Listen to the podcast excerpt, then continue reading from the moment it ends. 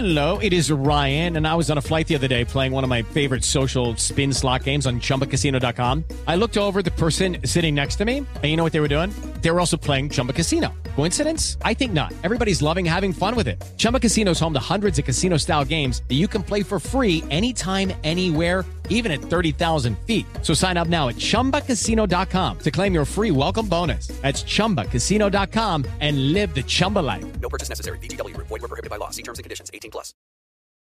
You don't put those inside of you, do you? This is a show about women. I mean, you do? Finally, a show about women that isn't just a thinly veiled aspirational nightmare. It's not hosted, not narrated. We're just dropping into a woman's world. I found out when my dad was gay when I was 10. We were in a convertible on the 405 freeway, listening to the B 52s. Looking back, I should have said, This is gay. This is already all gay. Listen to Finally a Show on the iHeartRadio app, Apple Podcasts, or wherever you get your podcasts.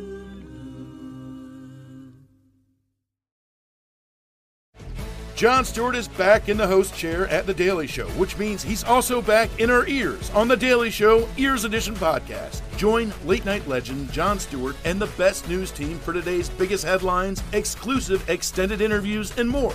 Now, this is a second term we can all get behind. Listen to The Daily Show Ears Edition on the iHeartRadio app, Apple Podcast, or wherever you get your podcasts. Hey, I'm Bruce Bozzi. On the last season of Table for Two, we had some good times with some of the best guests you could possibly ask for. Table for Two is a bit different from other interview shows. We sit down at a great restaurant for a meal, and the stories start flowing. We're back for a second season. We'll be breaking bread with Colin Jost, Michael Mann, Da'Vine Joy Randolph, just to name a few. Listen and subscribe to Table for Two on the iHeartRadio app, Apple Podcasts, or wherever you get your podcasts. Chapter 12 Sasha. The Lord did not mean for Sasha to be a cleaner. That was her first big lesson as a citizen of the heavenly kingdom. She was good enough at it, and she had too much self respect to complain. But the work felt so unrewarding that she knew it must not be what God wanted for her. She'd spent her first night in the kingdom being pampered and provided for by her fellow sisters in the faith. They'd fed her, cleaned her, found her fresh clothes, and given her all the emotional reward she could have ever wanted. And then the next day, Helen had woken her up at seven in the morning to help clean out an old Republic barracks that was being transitioned over to housing for soldiers of the Heavenly Kingdom. She knew it was honorable work. She knew it was necessary work. And she knew from the issues of Revelator she'd read that establishing the kingdom of heaven was a job that would not be accomplished easily or without pain. She'd accepted this when she'd made the choice to venture down here. But by the time she'd scrubbed her twelfth toilet of the day, Sasha had decided that her mind and her loyalty were better used elsewhere. Oddly enough, something her father had told her about the corporate world stopped her from whining. Never complain, never speak ill of your colleagues, and always ask if there's more work you can do. It had been his advice to survive and thrive in business, but she took it to heart here, and by the end of her first full day in the kingdom, she'd scrubbed more toilets than any other girl. She hated the work, but she also took a perverse sort of pride in it. That brought a little guilt, because she wasn't here to serve her pride. But also, wouldn't the Lord God be happy to see her commitment? I'll ask Helen about that, Sasha told herself. She'll tell me how much of my pride is justified and how much isn't. She didn't see Helen again until the end of that day, when a truck came to gather all the girls up and take them back to the house of Miriam. They all washed up and then sat together around a large oaken table while Helen led them in prayer. She read a chunk of the book of Isaiah and then gave a quick lecture on the value of physical labor. Each callus on your hands is a kiss from God, before inviting them to tuck in. The dinner wasn't luxurious by Sasha's standards, just biscuits, a thin brown gravy, and a palm sized slice of beef for each of them. But they had oranges for dessert, which was a treat, and Sasha felt more comfortable than she'd ever have believed among her new sisters. Caroline had fled from Florida, North America's bananaist republic. She'd been shot in the arm making her way to the heavenly kingdom. She said almost nothing. Sasha wasn't sure if she even spoke English, but Caroline worked hard. There was an intensity in her eyes that was a little scary and humbling at the same time. Then there was Susanna from the Blackstone Nation. Sasha couldn't help but notice she was the only black girl there. Susanna had spent most of their workday singing to herself. She had a beautiful singing voice. And then there were the three other Amfed girls Emmeline, Rosie, and Anne. They'd all left a few weeks before Sasha had made her own journey. Anne had actually gone to the same middle school as Sasha. She wasn't great with names, so most of the other girls in her group were still more of a collection of smiling faces than real people at this point.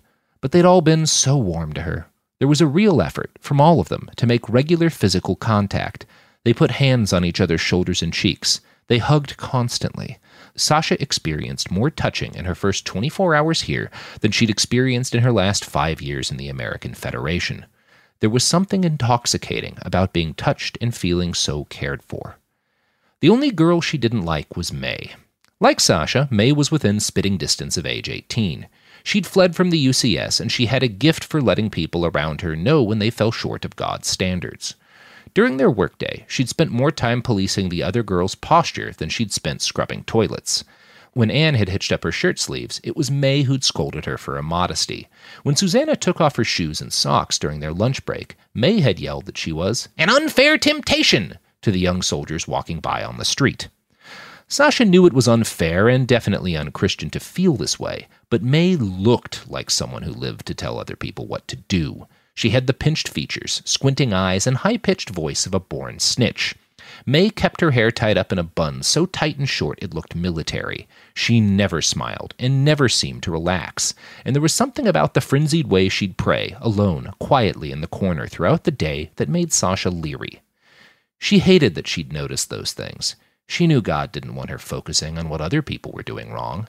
And besides, she told herself, what are you really angry about? That she's too serious about her faith? Isn't that why you left home? Gluttony is a sin, too, you know, May said. Sasha realized with a start that May had addressed her. She had been eating her orange, and, absent minded and tired after a long day of labor, she hadn't realized how messy she'd been about peeling it. Her hands and sleeves were covered with the sticky juice. She looked around at the table and noticed that the other girls had been much more careful with their dessert. Sorry, Sasha started. I wasn't thinking. May rolled her eyes and started to say something else, but Helen cut her off. It's quite all right, dear. None of us is perfect. She cast a reproachful eye at May, and we all lose ourselves in thought sometimes, especially in the wake of great change. The Lord understands. She looked out to the rest of the table, with a gaze that seemed to take in each of the girls collectively and individually. Then she spoke. We are all here because we recognize the primacy of God's word on earth. But we are no more perfect and no more beloved by our Lord than the enemies we face. Never forget that, girls. Our foes are as dear to him as we are. They must be purged when they seek to interfere with God's will, but we should feel sorrow for such losses, and we should never, ever, her eyes went to May again, let our fortune in hearing God's word bleed us of compassion or lead us to arrogance. Sasha's heart swelled at this. She'd never admired a woman more. Helen had a way of imparting wisdom without judgment, of shining a light on the truth without seeming like it was her truth alone. Helen wasn't a preacher, but Sasha had never heard anyone speak the word of God with more conviction. After dinner, they had an hour of free time to read their Bibles, share a few stories of their old lives, and drink a single cup of sweet lemon tea. By nine o'clock, it was bedtime. Sasha was rankled a bit by the fact that she and her fellow young women were being ordered into bed at a set hour, but she was so exhausted by her day of labor that she couldn't work up much frustration over the mild injustice. Perhaps when she'd had more time to adjust, she'd bring this up to Helen.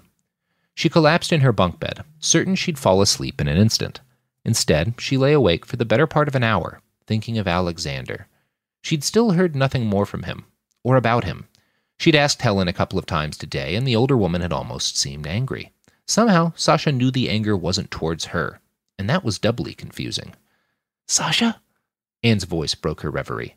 The other girl was situated just below her on the bunk bed. Sasha was surprised to hear her still awake. Yes, is something the matter? No, Anne said. I just couldn't sleep. I thought maybe you were awake too.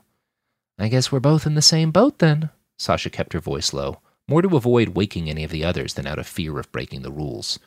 In more ways than one, Anne said. I'm waiting for a man I love too. Sasha's heart beat a little faster. It was like that with everything that made her think of Alexander. Her mind didn't need a great deal of prodding to turn towards him. Your love is at the front too? Sasha asked. I think so, Anne said. I was lucky enough to get to see him once. I arrived in Capel first, back before the kingdom took Plano. We met once then and once more after the city fell and they moved us into the house of Miriam. Jealousy seized Sasha's heart. She tried to replace it with gratitude in the Lord. He'd sent her someone who can understand her pain and frustration. Wasn't that a blessing? That must be hard for you, she said, getting to see him and then being separated. The words came out a bit stilted and cold. She hoped Anne hadn't noticed. It is, Anne said, but it isn't half so rough a place as you're in. I can't imagine how anxious you must be, arriving here and not seeing him. He's not the only reason I came, Sasha said, a bit defensively. But yes, it's hard. I'm scared. I, I don't know why I feel so silly admitting that. It's certainly not silly, Anne assured her, but I get it. Everyone here is so focused on gratitude and God's wisdom, it almost makes you feel like a traitor for feeling afraid or unhappy. Anne's voice dropped a few decibels, as if she was ashamed of her next words. I almost feel like a liar when I smile. I don't think the Lord wants us to be liars, Sasha said, but I think being happy, or trying to seem happy, is a sacrifice we make for the kingdom. It helps keep everyone else around us strong. Hmm, Anne said, and then yawned.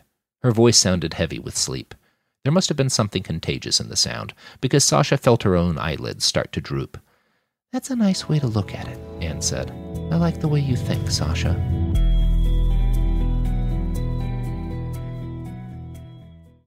With the Lucky Land slots, you can get lucky just about anywhere. This is your captain speaking. Uh, we've got clear runway and the weather's fine, but we're just going to circle up here a while and uh, get lucky. No, no, nothing like that. It's just these cash prizes add up quick. So I suggest you sit back, keep your tray table upright, and start getting lucky. Play for free at LuckyLandSlots.com. Are you feeling lucky? No purchase necessary. Void where prohibited by law. 18 plus terms and conditions apply. See website for details. I don't understand what the big fat ones are. You don't put those inside of you, do you? I mean, you do? Yes. This is a show about women. Okay, so I just reapply my lip gloss after eating a delicious lunch. We are headed back now to European Political Systems class at Baruch College.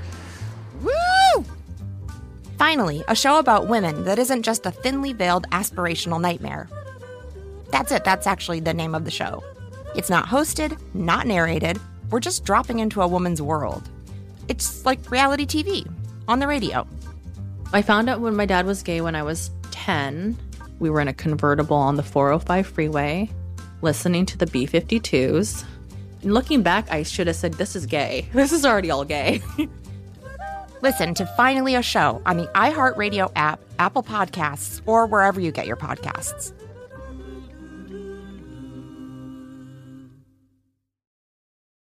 Hey, it's Alec Baldwin.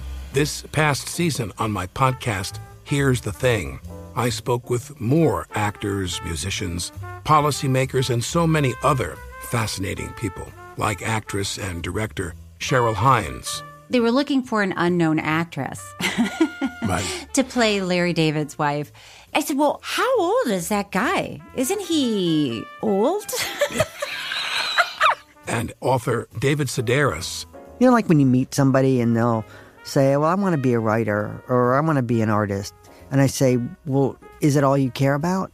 Because if it's not, it's going to be pretty hard for you if you're not on fire. It's like opening the door of an oven and it's like, wow, you know, you take a step back.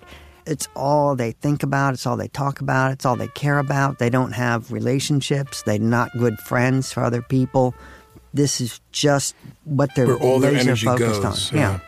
Listen to the new season of Here's the Thing on the iHeartRadio app, Apple Podcasts, or wherever you get your podcasts. Imagine you ask two people the same exact set of seven questions. I'm Minnie Driver, and this was the idea I set out to explore in my podcast, Minnie Questions. This year, we bring a whole new group of guests to answer the same seven questions, including actress and star of the mega hit sitcom Friends, Courteney Cox. You can't go around it, so you just go through it. This is a roadblock. It's gonna catch you down the road. Go through it. Deal with it. Comedian, writer, and star of the series Catastrophe, Rob Delaney. I shouldn't feel guilty about my son's death. He died of a brain tumor. It's part of what happens when your kid dies. Intellectually, you'll understand that it's not your fault, but you'll still feel guilty. Alt rock icon Liz Phair. That personal disaster wrote Guyville. So everything comes out of a dead end. And many, many more. Join me on season three of Minnie Questions on the iHeartRadio app, Apple Podcasts, or wherever you get your favorite podcasts. Seven questions, limitless answers.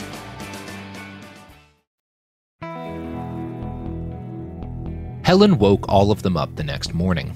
She was gentle with it, a hand on each girl's shoulder and a word in each of their ears, but there was no mistaking that she meant now. So Sasha got up. Her feet hit the floor just as Anne took her first steps forward, towards the dining room. They all filed in, silent and groggy. The girls took their breakfasts in the form of a thick, tasteless protein shake, and then they were loaded onto a heavy, military looking bus and driven off to a large red brick office building.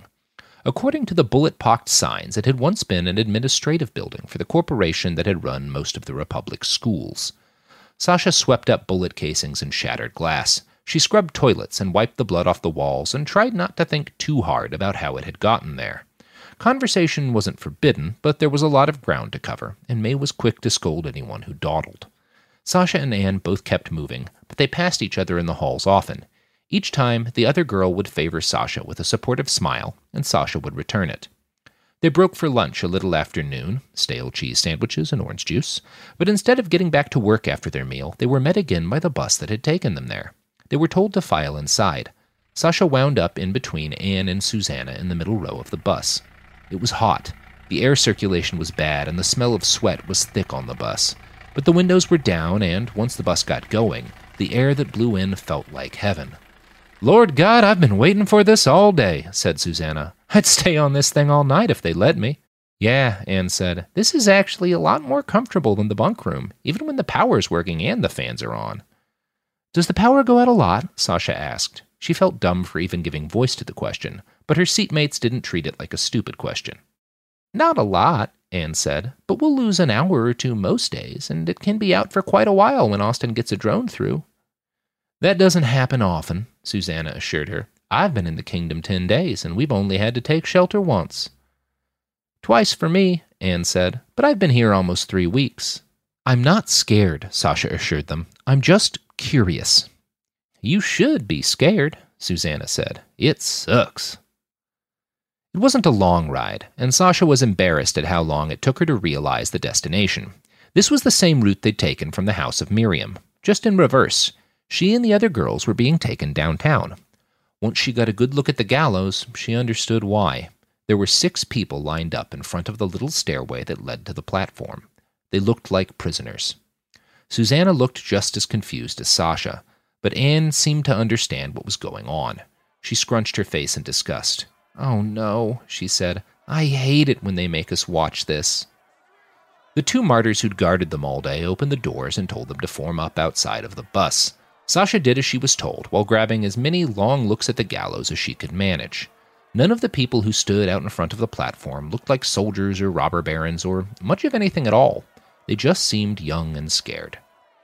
Fags, the martyr standing next to the driver at the bus door grunted as Sasha stepped past him. He waited until the other girls had all filed off the bus before he stepped around to stand in front of them. Sasha hadn't paid the man too much attention during the day because, in truth, he scared her. He looked old, over forty at least, and his face was heavy with scars and tattoos. There were faded blue crosses inked on each of his forearms. There wasn't much skin visible under his armor and helmet, but the skin she could see was tanned red like leather. His eyes were cold and seemed fixed into a permanent squint. When he addressed the group, it was with a voice that sounded like it came to them through a filter of gravel and glass. These people, he said, and spat after the word people, are gender traitors. There were a few gasps from among the crowd. He continued, It took us a while to crack into the Republic's old files, but we finally got a list of all the fags who refused to accept their God given gender. They thought surgery could hide 'em, but there's no hiding the truth from the eyes of God or his true servants, and there's only one fair punishment for someone who turns their back on natural law. Sasha's heart started to pound. She'd known, of course, that Pastor Mike didn't approve of transgenderism, of gender change, surgery, of homosexuality, or of anything else that didn't fit into the neat biblical lines of what a man and a woman ought to be. But he'd always phrased his objections with such compassion. Queer and trans people weren't monsters deserving of death, they were victims of the fallen secular world, same as anyone else. Sasha agreed they needed re education, but this. The crowd, perhaps 300 strong, cheered as the prisoners were led up to the gallows. Sasha's heart beat like a bass drum. She couldn't hear anything else. The voices of the crowd of her sisters faded behind the beating sound of the blood that coursed through her head. But her eyes continued to work, and she watched in horror as they fit nooses around each victim's neck. The young people cried and screamed and begged, but the martyrs paid them no mind. Some of them chanted in tongues while they prepared the killing machine. Sasha saw joy in their eyes. She found it revolting. Before long, they'd finished their preparations, and six people were strung up on the gallows before the brays and cries of the crowd. Sasha didn't think it was possible for her heart to beat any faster, but it kept speeding up. She felt lightheaded and nauseous, and a little like she needed to go to the bathroom. Her knees grew weak, and she found herself leaning on Anne. The other woman looked almost as scared as Sasha did, but she weathered it better. She put an arm around Sasha, supporting her, and the two of them looked on as the executioner called out and pulled the lever that sent six human beings dropping down to dangle until they were dead. The snap of their necks was the only thing Sasha heard above the sound of her own pounding heart. She watched them twitch and jerk for a second, two, and then her body grew too light and her legs collapsed beneath her. The world went black. She awoke back in the house of Miriam. Her sisters knelt or stood around her. Sasha was gratified to see she wasn't the only one who'd passed out. Anne lay next to her, clearly disoriented, along with two other women whose names Sasha hadn't quite memorized. Helen sat in between them, wet washcloth in her hand, and stroked their faces. There, there, dears, you've had a terrible shock, and there's no shame in your reactions.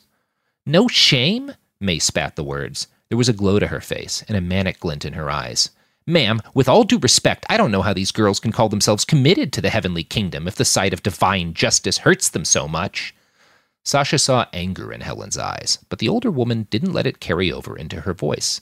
Instead, she fixed May with a cool gaze and said in an even tone, Miss May, one can believe in our Lord's justice and still regret the pain that comes with it. That does not signal a lack of devotion. It signals compassion, a trait Jesus Christ had in abundance. May frowned and pursed her lips, but she kept them shut for now. Helen turned back to Sasha and the other girls who had fallen. Death is never easy to witness, girls. It should be a horrible thing to witness. She glanced back to May. And we should all be worried if a day ever comes when we can see such violence without pain in our hearts. But these are dire times. The world has fallen too much for pacifism to bring back the rule of God, and so we must use violence. Do you understand? Sasha nodded. She heard the other girls give stuttering, hollow replies. Even the girls who'd managed to stay standing looked shaken. May was the only one who wore a smile. They gave her a wide berth the rest of the day. Whoever was in charge of their schedule paid some deference to the fact that they'd been forced to watch an execution. There was no more cleaning that day. They spent the rest of the daylight hours seated around the common area in the house of Miriam, sewing uniforms. Sasha had never sewn before, but Anne sat next to her and taught her the basics. Her hands were still shaking when they got to work, but Anne helped her, and, eventually, focusing on the meticulous task allowed her to blot out the horror. Once she got a good grip on the basics of what was required of her, she was able to lose herself in quiet, productive flow. She was almost disappointed when Helen called them to dinner. They ate the same food as the day before. They prayed, and then they had an hour of relatively free time. They couldn't leave the house of Miriam since it was after eight, but they could talk. Sasha gravitated naturally to Susanna and Anne. The topic of conversation turned at once to the execution. Is that always what it's like? Susanna asked. Anne nodded. Her voice shook a little when she said, I passed out last time, too. I thought it'd be easier the second time around, but it really wasn't. It feels wrong, Sasha whispered. She glanced over to May, who was holding court with a few of the other girls at the other end of the common area. I'm not saying it's okay what those people were doing, but surely they deserved a chance to repent. Susanna nodded. I don't think Jesus would want us to murder people just for being wrong. It's one thing to kill an atheist or an apostate who's attacking you. It's another thing to just, her voice caught a bit, hang people. Anne shook her head in an absent sort of way. Kyle told me it was necessary. Kyle? Susanna asked. My intended, Anne said. I watched the first execution with him. When I passed out, he was so sweet. I came to when he was holding me, petting my head. Anne's eyes shone with love, and Sasha had to fight hard to keep the jealousy from her own face. He explained that the heavenly kingdom couldn't afford to re educate the fallen. They are too many, and we are too surrounded.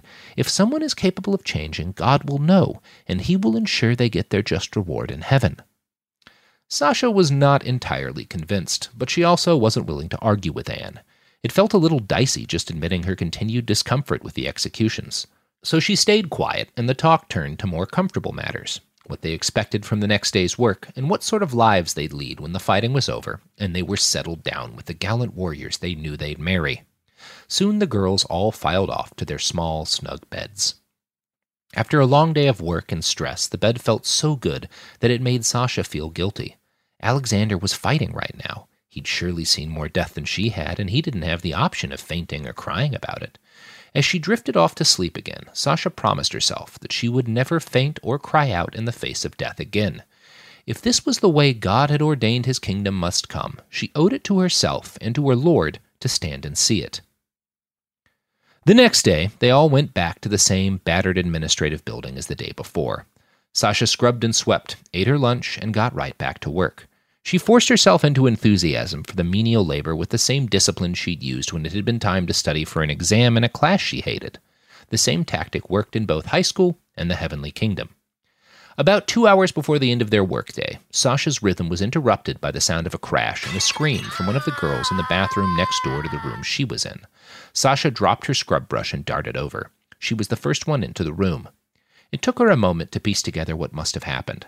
Susanna had been scrubbing a sink that had been badly damaged by shell fire. The sink had collapsed while she'd scrubbed it, and a jagged edge of porcelain had torn open the girl's hand. There was already an enormous amount of blood by the time Sasha arrived. Susanna looked pale. She'd backed up against the wall and was just screaming wordlessly. Sasha had taken three semesters of pre med classes in the last two years. She had a good basic instruction in first aid. She pulled her shirt off over her head and wrapped it around the gash on the other girl's hand. It was the spare shirt she'd brought from home, and it had an antimicrobial weave that should make it relatively safe as a wound dressing. She pulled it tight, wadded the extra fabric up over the wound, and applied as much pressure as she could. Susanna kept screaming, but the flow of blood from her wound slowed. Breathe with me, Sasha told Susanna as she stared into the other girl's eyes. In, she inhaled, and out, she exhaled. She repeated this several times until Susanna stopped screaming and started breathing in time with her. Several of the girls had crowded around the entrance to the bathroom at this point. When Sasha glanced up, she could see May's face in the back of the crowd. She looked disgusted, probably at the fact that Sasha had torn off her shirt. Please call for the martyrs, Sasha asked no one in particular. Tell them Susanna needs medical attention. I don't think she has any clotting agents in her blood. No one moved, so Sasha locked eyes with Anne and told her, Please go now. We shouldn't take any chances with a wound like this. Anne nodded broke away from the gawking group and stumbled off to find help. Sasha looked back to Susanna. She coaxed the other girl to sit down against the wall and sat down next to her, applying pressure to her hand the entire time. Sasha's shirt was now soaked through with hot, sticky blood. Her hands were wet too, but she didn't feel squeamish about this. She'd expected to after her reaction to the hangings, but somehow the sight of all this blood actually calmed her. She knew what to do here. It felt good to take effective action. The martyrs arrived a minute or so later, with a medic close behind. By that point, Susanna's bleeding had stopped entirely. The medic was impressed, and he said so. You have some kind of training, ma'am? You handled this very well. Three semesters of pre med, she had answered. It was only high school pre med, but they made us do a lot of first aid drills. The medic gave her a significant look and then asked, What's your name, miss? Sasha Me- she'd started before correcting herself. Sasha, Susanna was taken off to whatever served as a hospital for the Heavenly Kingdom, while Sasha and the rest of the girls finished their workday. It was uneventful after that, but the other girls' attitudes towards her seemed to have shifted. Anne had given her a big hug, of course, but everyone was more respectful. Several of them came to her to ask minor things advice on how best to clean a room or clear a pile of rubble. At one point, Sasha had divided four girls up into two teams to remove a huge amount of shattered glass. While she'd directed the effort, May had walked by the room and butted her head in. Just because she knows a little first aid doesn't make her a foreman, she sneered. The other girls didn't pay May any mind. They left for the day at the usual time and arrived back at the house of Miriam in the early evening. Helen was waiting for them at the door. Behind her stood an older man in a white lab coat. He had a cross pinned to his lapel and a larger red cross on his armband. As the girls all filed into the building, Sasha saw Helen point to her and whisper something to the man. He nodded. Miss Sasha, he called out as she headed to her seat at the dinner table. Sasha peeled off and approached him.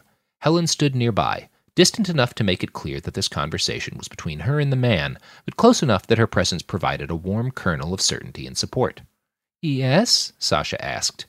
The man had a sharp, narrow jaw and a long nose. There were deep bags under his eyes, and his hair was at the grayest end of pepper gray. He wasn't very large, but he used his physicality well. He moved like he was used to controlling the room. Sasha, I'm Dr. Brandt. One of our medics was very impressed with your work earlier today on the injured girl. Sir, all I did was try to staunch the bleeding. Anyone could have handled that. It didn't require any special knowledge. No, he interrupted her, it did not. The knowledge of how to stem bleeding is not rare or special, but the willingness to jump in during an emergency and to get blood on one's own hands is rather rare. I understand you have some form of medical training? Uh, very little, sir. I took three semesters of pre medical courses in high school. I was thinking about a medical career before I. Yes, well, three semesters of any kind of training almost makes you a doctor here. We're not exactly flooded with qualified medical experts. Dr. Brandt lacked Helen's gift for interrupting without seeming rude. But he was clearly a busy man, and the fact that he'd offered praise made it hard for Sasha to take offense. Miss Helen, he snapped back at the older woman, I'm putting this one on special duty. Would that be all right? Of course, Dr. Brandt, Helen said. She smiled at Sasha, and there was honest pride in that smile, more pride than she'd ever seen in her mother's eyes. Sasha resisted the urge to tear up in response. Dr. Brandt turned to Sasha next and asked, What do you know about the people of the road? She frowned. Posthumans were a popular topic of discussion in her high school. Sasha had seen Wasteland Warriors a couple years back and been as enthralled as everyone else. But her school curriculum didn't talk much about them, and definitely downplayed their influence in the rest of the continent. Her father had called them a bunch of idiots dancing around the desert, doing drugs, and robbing people. She decided to use a variant of that for her answer. They're drug addled pagans, fornicating and spurning the will of God. Dr. Brandt smiled. He had such a serious face and such stern features that Sasha was shocked by the honest kindness of that smile. I'd say that's basically accurate, he chuckled. Perhaps even a bit charitable. It turns out one of these groups sent some emissaries into Plano just before the city fell. They were on some trade mission. They wound up getting stuck in a pen with a few other prisoners. We didn't even realize who we had until their people contacted us and demanded their release. Sasha's eyes widened. All she could think of were the grainy video fragments from one section of Wasteland Warriors. It was supposedly a recording of an attack on an Aegis Biosystems convoy headed from Milwaukee to Denver. The convoy had been well armed, but it had been taken apart in a matter of seconds. The assailants moved so fast that the documentarians had needed to slow the video to make them visible as anything but flashes on the screen. How could something that fast and deadly be captured? Dr. Brandt answered her question before she could ask it. I'm going to guess you're wondering how he managed to capture three of those Frankenstein abominations. Yes, sir, Sasha said. Well, Dr. Brandt popped the glasses off his face and buffed the lenses on his shirt while he spoke. Most members of any given group aren't quite like that. Oh, they're all pagans or atheists or some kind of heathen. They have a lot of aesthetic modifications, LED tattoos and body lighting and some sensory upgrades, but few of them have military style implants. I see. As you know, cities and civilized nations tend to ban those implants within their borders. Dr. Brandt slid his glasses back into place on his nose. So the people of the road have to send their less modified citizens out to negotiate, etc. Which means we've got a bit of a tiger by the tail situation here. What do you mean, sir? Sasha asked. Well, the stories about these types are absolutely true. Some of them have hundreds of warriors packed to the gills with nightmare technology. There are individuals who are capable of taking on entire companies of human warfighters. The tribe these particular captives hail from, well, their name is quite obscene. The City of Wheels would be the most polite variant. They're as lost as it gets when it comes to the Word of God, but they've got about 600 post human citizens. Sasha thought back to what a dozen of those things had done to that convoy. She tried to imagine the carnage 600 of them could unleash upon the heavenly kingdom. A shiver ran down her spine. Exactly, Dr. Brandt nodded at her. Like I said, we've got a tiger by the tail. They might not intervene while we have their people, so we've got to make sure our captives are well taken care of. That's where you come in. Me? Two of the captives are women, Sasha. They'll need to be inspected by someone besides me. We do have some qualified female nurses, but an SDF drone hit one of our troop transports about two hours ago, and I'm afraid they're both in the thick of that mess. So you're coming with me to handle this job. I'm proud to do it, sir. She wasn't sure what else to say. And besides, it was true. The first captive sat on a small concrete bench in the back of an 8 by 10 cell. Her hair had been shaved into a mohawk, but the purple hair was deflated and greasy now. There was stubble on the sides of her head. Her face was round, but lean. There were slight laugh lines at the corners of her cheeks and the edges of her eyes. She wore a sleeveless purple and black dress that was, by now, filthy. Her arms were covered in a strange series of tattoos, dozens of branching lines that each terminated in a box. They looked almost like circuit diagrams. Sasha quickly realized that each box held a little LED screen. Most of the screens were set to a dull red color, but once she stepped into the women's cell, they flashed bright orange. The woman looked up and snarled at Dr. Brandt. Fuck do you want, shitbird? She looked over to Sasha and then added, Sorry, shitbirds. Sasha, Dr. Brandt sighed, kneading the bridge of his nose, meet Marigold Fulton. Jesus fucking Christ, what are you, six fucking teen? Marigold said to Sasha. Then she looked to Dr. Brandt. That's fucked up, man. Dr. Brandt winced at both curses. Sasha glanced down and saw that his right hand was balled up into a fist and clenched tight. Marigold, this is Sasha, he said through gritted lips. She'll be performing your intake exam. We need to make sure you're uninjured, uninfectious, and not hiding any weaponry. I would recommend compliance. Your kind always do, the woman spat back. Sasha, you've got this. Dr. Brandt gave her a curt nod, turned on his heels, and headed back out of the cell. There was an armed guard just outside the cell. As Dr. Brandt had instructed, Sasha pulled a long privacy screen out from the far end of the wall and clasped it to a set of hooks on the other end. The captives were being held in the old Plano jail, which made this one of the rare buildings in the Heavenly Kingdom being used for its intended purpose. Sasha was grateful for the privacy screen. She was also unbearably nervous about what came next. I'm going to have to ask you. In one smooth motion, Marigold pulled the dress up over her shoulders and off of her body. She wore nothing underneath it. Her pert breasts, her little belly, her pubic mound, and its shock of purple hair were suddenly just there. You gonna do your job, or are you just gonna stand there and Jill off? Marigold asked. I, what, Jill? Marigold gave a harsh laugh. It's a synonym for masturbation, lady masturbation. You don't do that, do you, sugar? I'm gonna guess the Heavenly Kingdom frowns on girls having fun without the help of boys. Sasha grimaced. The Heavenly Kingdom doesn't frown on women having fun, but it does encourage self control. Master, uh, what, what you're talking about, it's a distraction. It's worldly. Marigold whistled in mock surprise and said, spoken like a lady who truly needs an orgasm. What I need to do is draw some of your blood and some of your saliva, and then mm, perform a cavity search. Marigold's lips curled up into a cat like smile. She opened her legs. Sasha had seen other women's vaginas before, but only in textbooks and movies. This was the first time she'd found herself staring directly down the barrel of one, so to speak. She gulped. Ah, darling, am I your first? Don't be scared. I got some chrome in me, but I never wound up putting defensive teeth in there. Now, my friend Topaz. Stop. I know what you're trying to do. Just stop. Sasha hadn't thought the woman's smile could get any wider, but it did. And what am I trying to do, child? You're trying to, to, to fluster me, to distract me. Or, Marigold rolled her eyes as she replied, I'm bored. You fucks have kept me in one holding area or cell or another for almost a week. I spent three days shitting in the corner of a gym, but at least Rick and Tuli were there too. The woman's smile softened. For a moment, she looked troubled, vulnerable. You don't have any idea where my people are, do you? Sasha shook her head. She felt guilty for some reason. That was stupid. She hadn't done anything wrong, but she felt the need to assuage the other woman's fears. I, I don't. I'm sure they're all right, though. We wouldn't execute them just for being in the wrong place at the wrong time. Marigold snorted. Maybe you wouldn't, love. Your friends, though? I've seen your gallows. It doesn't seem like the kind of thing someone builds just for show. We have a right to enforce our laws. God's laws. What am I doing? Defending the kingdom to someone who's clearly blind to the word? Sasha shook her head. She opened the blood testing kit Dr. Brandt had given her and stepped back towards Marigold.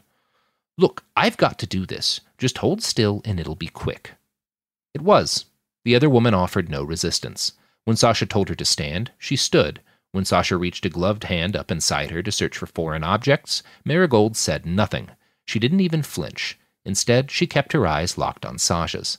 The other woman barely blinked. In about two minutes, Sasha had finished her examination and collected her samples. She started to step back, but Marigold's hand shot out, whip fast, and grasped her around the wrist. Listen.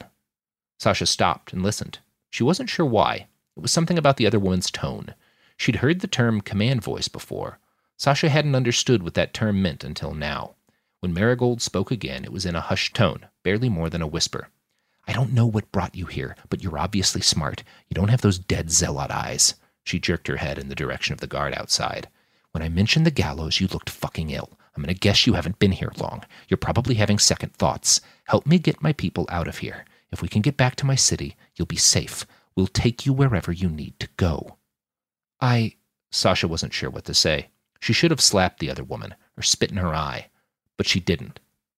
Don't say anything. You'll be back here. I promise. Think about what I've said. Think about where you are. Just fucking think. She let go. Sasha stepped back. The two women locked eyes for a long moment, and then Marigold grabbed her slip dress off the floor and slid it back down her thin frame. Sasha unclipped the privacy curtain and headed back out into the hallway. The other woman captive, Tuli, was tall and muscular. She had a wide face with cheekbones so sharp they were almost jagged. Her skin was a dusky brown. Her eyes were alert and moved rapidly between Sasha, Dr. Brandt, and the guard who led them into the room. Her name is Tuli, Dr. Brandt said, and she's probably going to threaten you. Pay her no mind. He turned away and left, while the guards stayed behind and kept a close eye on the tall woman. Sasha was scared to approach Tuli at first. The woman's forearms were corded with muscles, and she had biceps that looked as broad as Sasha's thighs. But the woman didn't move an inch or say a word the entire time Sasha worked on her. Tuli didn't even blink. She complied to every one of Sasha's requests without eye contact or any other form of acknowledgement. The woman seemed dead to the world. Somehow, Tuli's quietness and seeming stupefaction were more uncomfortable than Marigold's aggressive words. Sasha finished her work in short order. Once the last vial was sealed and her gloves removed, she took a final look at the captive. I hope you get back to your home soon. Sasha immediately regretted the words. This woman is the enemy. Why would you try to comfort her? She won't even look at you. Tuli let out a dull laugh. She had been so silent earlier that it shocked Sasha. The other woman turned her head and stared at Sasha. I will return home soon, and fire and blood will come to this place because you've held me here. You're a dead woman walking. Enjoy the last beats of your heart. Sasha didn't know what to say. What could you say to that? So she took her samples and left.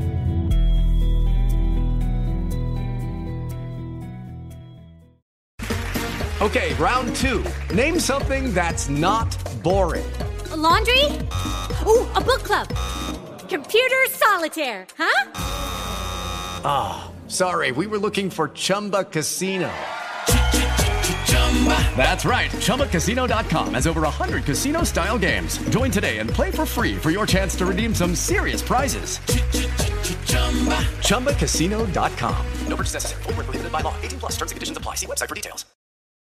I don't understand what the big fat ones are. You don't put those inside of you, do you? I mean, you do? Yes. This is a show about women Okay, so I just reapply my lip gloss after eating a delicious lunch. We are headed back now to European Political Systems class at Baruch College. Finally, a show about women that isn't just a thinly veiled aspirational nightmare. That's it, that's actually the name of the show. It's not hosted, not narrated, we're just dropping into a woman's world. It's like reality TV on the radio. I found out when my dad was gay when I was 10. We were in a convertible on the 405 freeway, listening to the B 52s. And looking back, I should have said, This is gay. This is already all gay. Listen to Finally a Show on the iHeartRadio app, Apple Podcasts, or wherever you get your podcasts.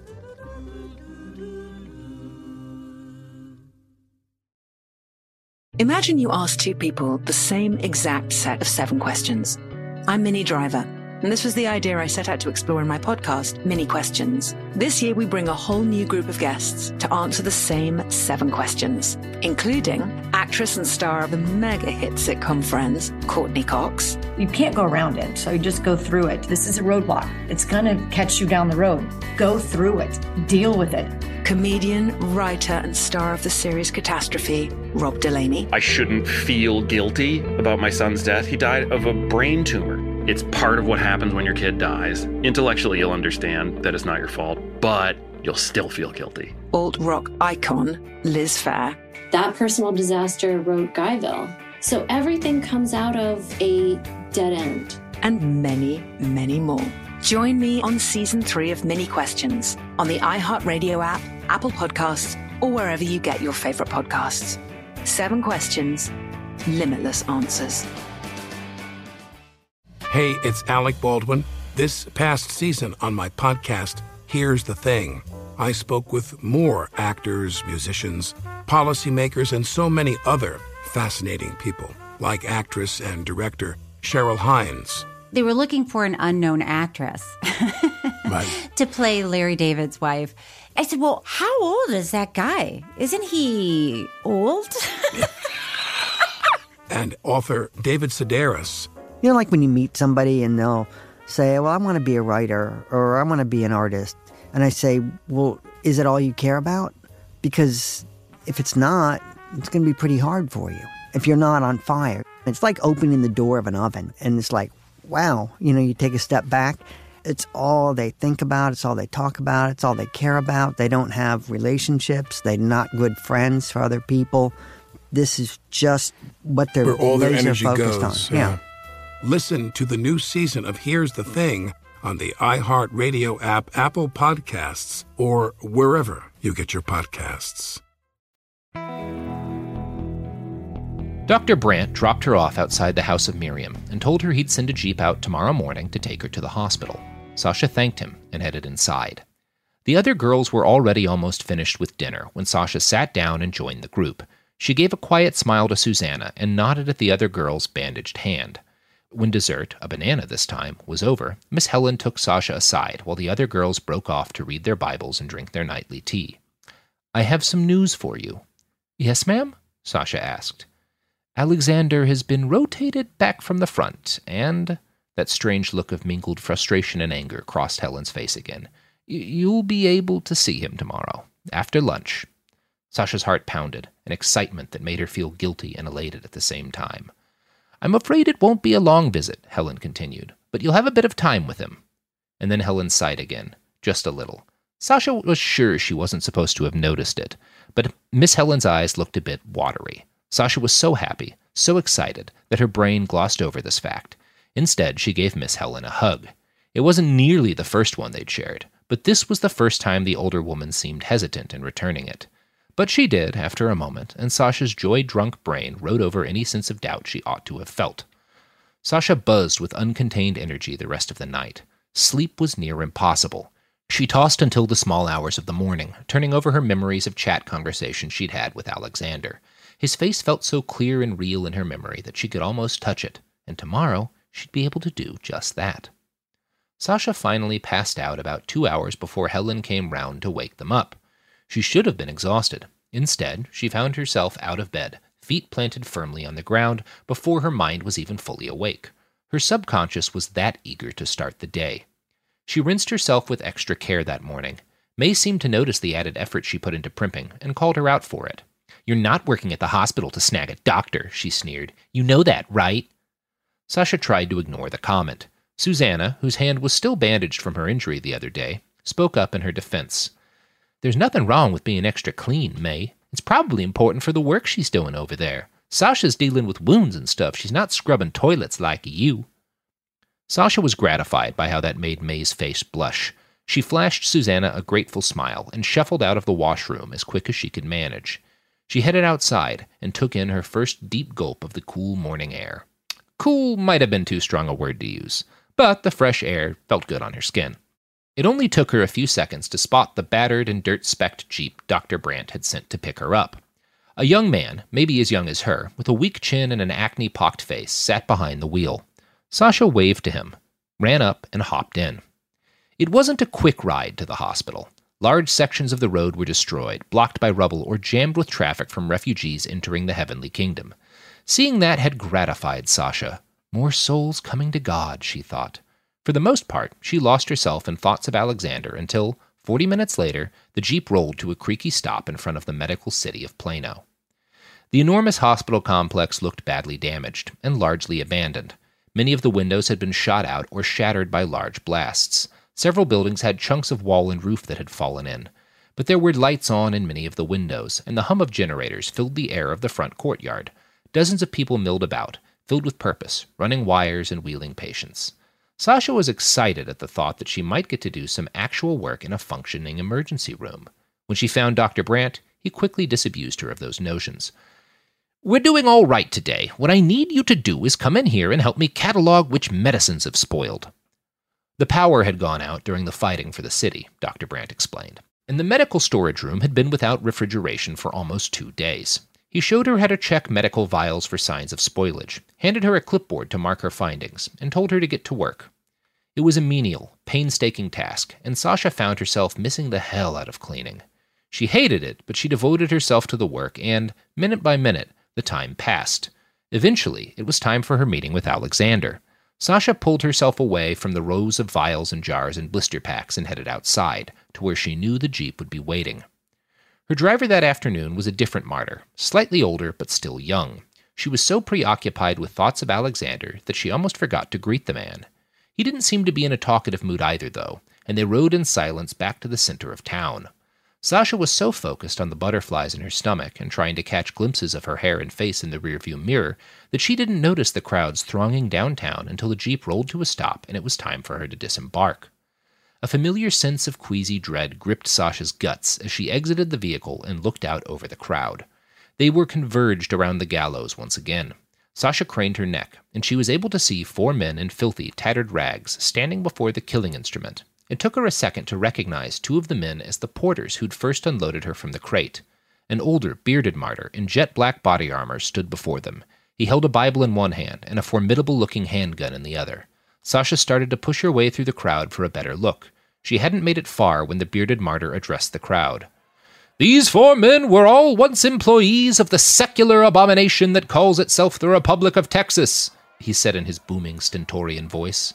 The heavenly kingdom offered them mercy in the form of indentured servitude. All we asked, he scanned his eyes across the crowd, the left corner of his lip curled up into a slight growl. All we asked for was their honest, obedient labor, and they repaid this mercy by stealing food and supplies meant for the heavenly kingdom's brave soldiers. He lifted his big pistol up into the sky and fired off four shots in quick succession. These men stole from God! There is only one proper punishment for such a sin. He turned back towards the gallows and nodded at a hooded martyr who stood behind him with a hand on the thick wooden lever that operated the whole grim apparatus. The other man pulled downwards, and the four bodies on the scaffold dropped with a sickening chorus of snaps. Sasha felt her stomach turn sour. This time, though, she watched. She didn't take her eyes off the gallows until the last man had ceased his twitching. It's not a pleasant sight, is it? That voice. Sasha recognized it immediately. It was the voice she'd heard a hundred different times over her deck, hidden up in her room back in the Amfed. It was the voice of the first man she'd ever really loved. It was Alexander. Sasha turned around, and her heart nearly burst at the sight of him. He was tall, broad, and muscular in a way that somehow seemed comforting and not scary. His mop of curly brown hair, lopsided smile, and round, permanent jawline were all exactly as she remembered from their dozens of chat sessions.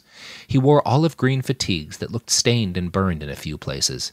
His hair was greasy, and there were great big bags under his eyes. But he was here. He was real. She collapsed into him. Before she realized it, she'd started to sob. I love you, I love you, I love you. I thought you were dead. I love you. He hesitated for several long beats before he returned her embrace, but he returned it with gusto. His hands crept down, from her sides to her buttocks. He squeezed her. It was a gesture she'd fantasized about several times in her weaker, more carnal moments.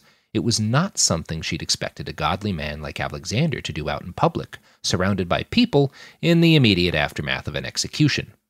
Sasha pulled back and coughed in surprise. She didn't say anything, though. She didn't want to mar their first meeting with that. And she also remembered something Pastor Mike had written in Revelator that the beastly nature of man must be salved by the goodness of women. Alexander had just spent several days up at the front. He must have seen terrible things. It was understandable that his self control would not be at its peak right now. Still, she didn't like the way he looked her up and down. There was something of the wolf in his eyes. It was not the look she'd dreamed of seeing. But then he spoke. Sasha, I'm so proud of you. I didn't know if I'd ever get to see you here. I wasn't sure if you'd be willing to truly commit yourself to our Lord, but I prayed that you would, and now, by the grace of God, you're here, and you're even more beautiful than you looked online. Sasha blushed. How could she not? Look, he waved a hand towards the gallows and the bodies. Things are still sort of a mess around here, but I know one cafe nearby is up and running again. I've got enough ration tokens to get us both a cup of coffee. What would you say to that? I'd say yes, she smiled at him. Her earlier reservations dissolved as she took his hand and followed him down the street, past the gallows and the dispersing crowd, and towards the cafe. In a minute they were there. It was a small place, one rectangular room with a coffee maker, a half dozen tables, and an outer patio area with another half dozen tables. There was a generator, power, and air conditioning inside, so they sat there. Alexander ordered them two large cups of black coffee. He sat down while he waited for their order and stared into her eyes. She stared back. For a while, that was all they did. It's so good to see you, Sasha said. I've been working at the hospital and I've seen so many wounded men. I couldn't stop thinking I was going to see you in one of those beds, broken and bleeding. He smiled at her. Then he reached his left hand out and sat it on top of hers. Sasha shivered. She couldn't help it. Things stirred inside her. She felt a sudden, powerful urge to possess his body, to hold him and squeeze him and be explored in turn. She clamped her mouth tight and focused on trying not to give all her thoughts away through the blush in her cheeks.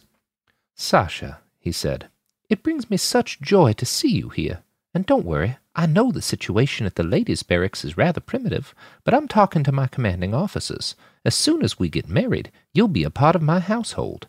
We'll be able to live together. We'll build a life, and that life will help build the heavenly kingdom. She was stunned for a moment. Sasha began to tear up, and all she could do was nod at him. This was like a dream. It was, of course, rather different from her actual dreams, which had involved Alexander in a house, but not so many bleeding and dying men, nor a gallows. Their coffee arrived. Alexander took a sip, and she followed suit. He continued. I know you're working at the hospital now. I'm sorry about that. I'm sorry you had to spend so much time scrubbing toilets. As soon as I can get you off those duties, I will. Oh, no, she interjected. I love working with Dr. Brandt. It's important, and I want to do my part to help the kingdom thrive. Something passed across Alexander's face. It looked like irritation, perhaps at her interruption, but it was gone quickly, and his smile returned. That's admirable, Sasha. You're a remarkable young woman. If that's what you want, I'm sure you can continue to help out there until you're with child. With child? Sasha felt guilty for the horror in her voice. Of course, she wanted children, she just didn't want them now, or particularly soon. Alexander nodded. We must be fruitful and multiply so the heavenly kingdom can remain and expand. His smile was so warm, so kind. I know you've read more of Pastor Mike's writing than I have, Sasha. You're a very smart girl. But God made you to bring forth more children. You wouldn't want to delay your purpose, would you? Maybe a little, she thought. No, she lied. Good, he smiled again. And don't worry, you won't have to do it alone. Malia already has a child, and Adelaide's two months pregnant. They'll help you too. The world stopped. At least it did for Sasha. She could tell people were still moving around her, but Sasha's reality had shrunk to the pounding sound of her heart and a twisting in her gut. Uh, Adelaide? And Malia? Alexander gritted his teeth. There was something almost practiced in the way he said what came next. Adelaide and Malia are my wives, as you will be. Well, Alexander, you didn't say anything about other wives. You never mentioned them at all. Why are. How can you be telling me all this now? His smile turned sad, or at least it gave the illusion of sadness. Sasha was still too shocked for anger. She felt like a hole had just been knocked in her heart. She knew she should be angry, but she also felt like there must be something missing, something she didn't understand yet. Alexander was a sweet boy. He wouldn't do this to her. Look, he said, I'm sorry, this is never easy. You understand how important the heavenly kingdom is, Sasha.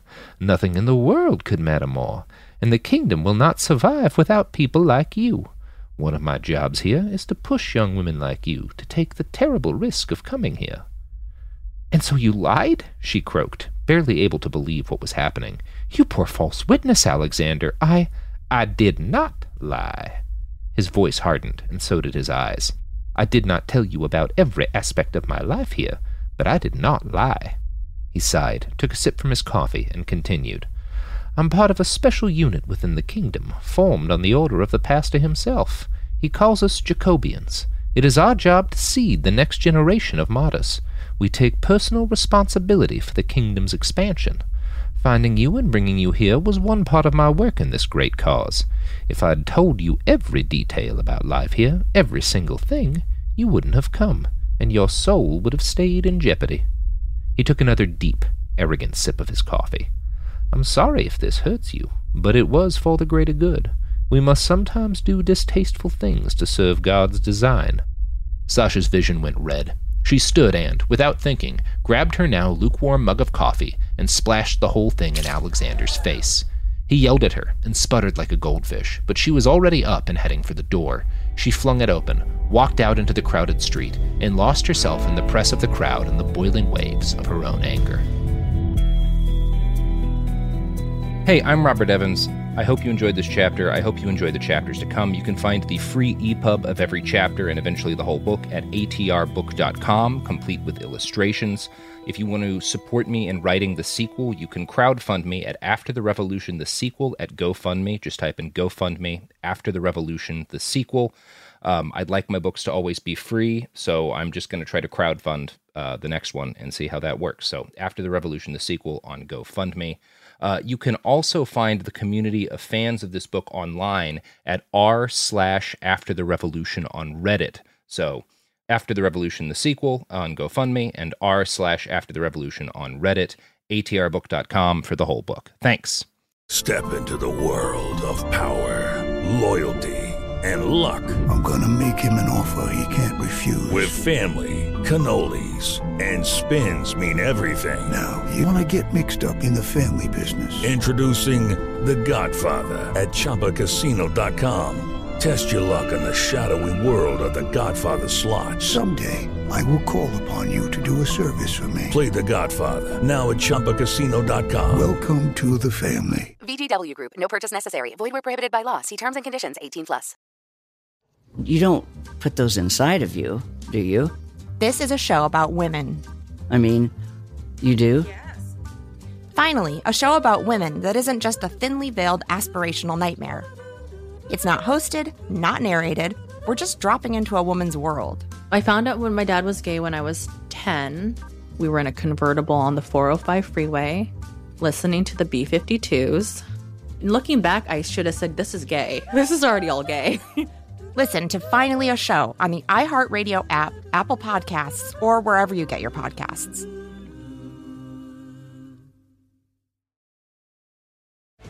Jon Stewart is back in the host chair at The Daily Show, which means he's also back in our ears on The Daily Show Ears Edition podcast. Join late night legend Jon Stewart and the best news team for today's biggest headlines, exclusive extended interviews, and more. Now, this is a second term we can all get behind. Listen to The Daily Show Ears Edition on the iHeartRadio app, Apple Podcast, or wherever you get your podcasts. Hey, I'm Bruce Bozzi. On the last season of Table for Two, we had some good times with some of the best guests you could possibly ask for. Table for Two is a bit different from other interview shows. We sit down at a great restaurant for a meal, and the stories start flowing. We're back for a second season. We'll be breaking bread with Colin Jost, Michael Mann, Da'Vine Joy Randolph, just to name a few. Listen and subscribe to Table for Two on the iHeartRadio app, Apple Podcasts, or wherever you get your podcasts.